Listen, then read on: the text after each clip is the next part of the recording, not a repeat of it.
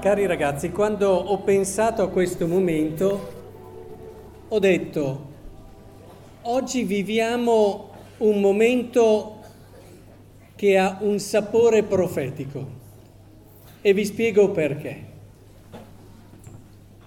Dio nell'Antico Testamento con i profeti lo ha fatto spesso, quando desiderava far capire e comprendere qualcosa in modo forte, chiamava il profeta e gli diceva, prendete ad esempio Geremia, al capitolo 19, vieni, adesso prendi alcuni anziani e alcuni sacerdoti, prendi con te una brocca di terracotta, vai e poi spiegava tutto il significato, voi avete, eh, vi siete dimenticati di Dio e così via, e adesso spezza la brocca e sapete che una brocca di terracotta non si può riparare e fai capire che io spezzerò eh, il legame.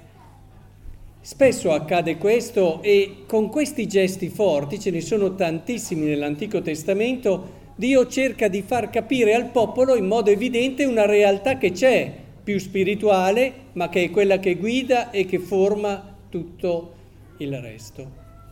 Ecco, oggi voi ragazzi qui siete per noi come un gesto profetico che Dio ci fa, a noi, alle vostre famiglie, a tutti la nostra comunità.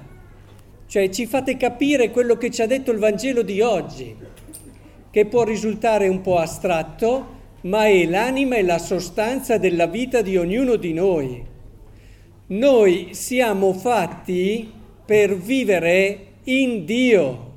Il Vangelo è stato molto chiaro, rimanete in me e io in voi. E l'esempio che usa Gesù, quello del tralcio nella vite, ci poteva essere Vangelo migliore per celebrare la prima comunione. Voi in un qualche modo ci fate capire che senza Cristo, senza una comunione reale, profonda, vera con Cristo, non capiremo mai chi siamo, non capiremo mai quello che è il senso profondo della nostra vita, di conseguenza non saremo mai veramente felici. Voi oggi con questa comunione dove il pane che voi mangerete e che sapete che non è più solo pane dopo la consacrazione, ma è corpo e sangue di Cristo, questo pane si scioglie e questo pane viene assimilato da voi, tanto che non si riesce più bene a distinguerlo, diventa parte di voi e questo è quello che Cristo vuole fare della vostra vita, vuole diventare parte della vostra vita, vuole essere ispiratore, guida, sostegno, consolatore di tutta la vostra esistenza. Il gesto che state facendo oggi, il sacramento che state vivendo, dovrebbe diventare davvero la chiave di lettura, come ci hanno insegnato anche il concilio, il catechismo, la scrittura stessa di tutta la vostra vita cristiana. Capite allora com'è importante questo momento.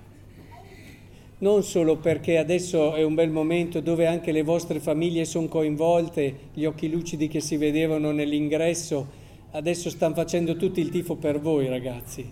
Ma la cosa importante è che voi per primi vi rendiate conto che siete per la vostra famiglia e per tutti noi un richiamo a questa centralità. Senza Cristo non si può vivere. Vi ricordavo i martiri di Abitene negli incontri che, siamo, che abbiamo fatto. Questi martiri a cui è stato detto non celebrate l'Eucaristia perché altrimenti eh, si accorgono che siete cristiani e vi uccidono. E la loro risposta però è chiara e dovrebbe diventare chiara per ognuno di noi. Noi non possiamo vivere senza l'Eucaristia. Noi non possiamo vivere senza Cristo.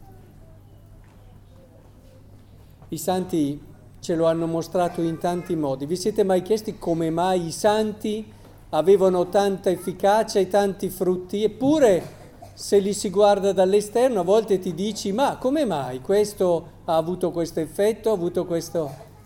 Ma perché i santi erano soprattutto uniti a Dio. Non è tanto quello che facciamo, credetemi. o gente, e nella storia della Chiesa c'è tanta gente che si è data da fare, che si è impegnata, eccetera, ma quello che ha fatto era troppo legato a lei e allora è finito con lei. I santi hanno costruito degli imperi perché avevano chiaro che la cosa essenziale era essere uniti a Dio e il santo nel santificarsi trova la verità della sua vita, come noi. Noi siamo chiamati alla santità non perché dobbiamo fare chissà che cosa, ma perché siamo chiamati a essere felici.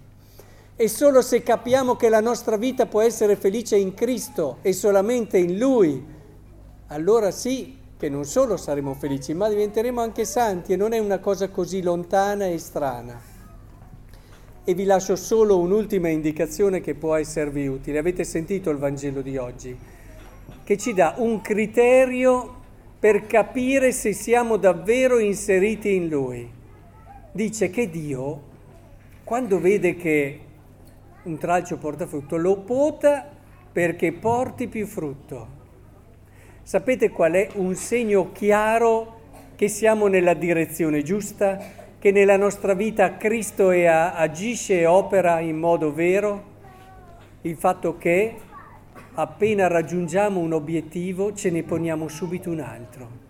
E nel cammino dell'amore e della conoscenza di Cristo non ci sentiamo mai appagati, mai arrivati. Sentiamo sempre il bisogno di andare oltre. Questo è un segno chiaro che Cristo vive nella nostra vita, come lo si vede anche nell'amore. Volete essere sicuri, penso ad esempio agli sposi qui presenti, che il vostro amore sia sano? allora ogni mattina si pone un obiettivo più grande, ogni mattina cerca di essere qualcosa in più. Ecco, è molto importante allora che oggi usciamo con queste idee. Io davvero ragazzi vi do adesso un grande abbraccio spirituale perché oggi voi ci aiutate a ricordare, a me per primo, ma a tutti qui noi presenti, che senza Cristo non possiamo fare e Cristo non si accontenta di due preghierine rubate, di qualche opera buona fatta, vuole essere il centro della nostra vita come questo pane che diventerà voi. Aiutateci a ricordarlo, ma soprattutto aiutateci a viverlo. Se voi sarete giovani che cresceranno in Lui, sarete per noi sempre un richiamo chiaro, vero, a questa nostra bella vocazione.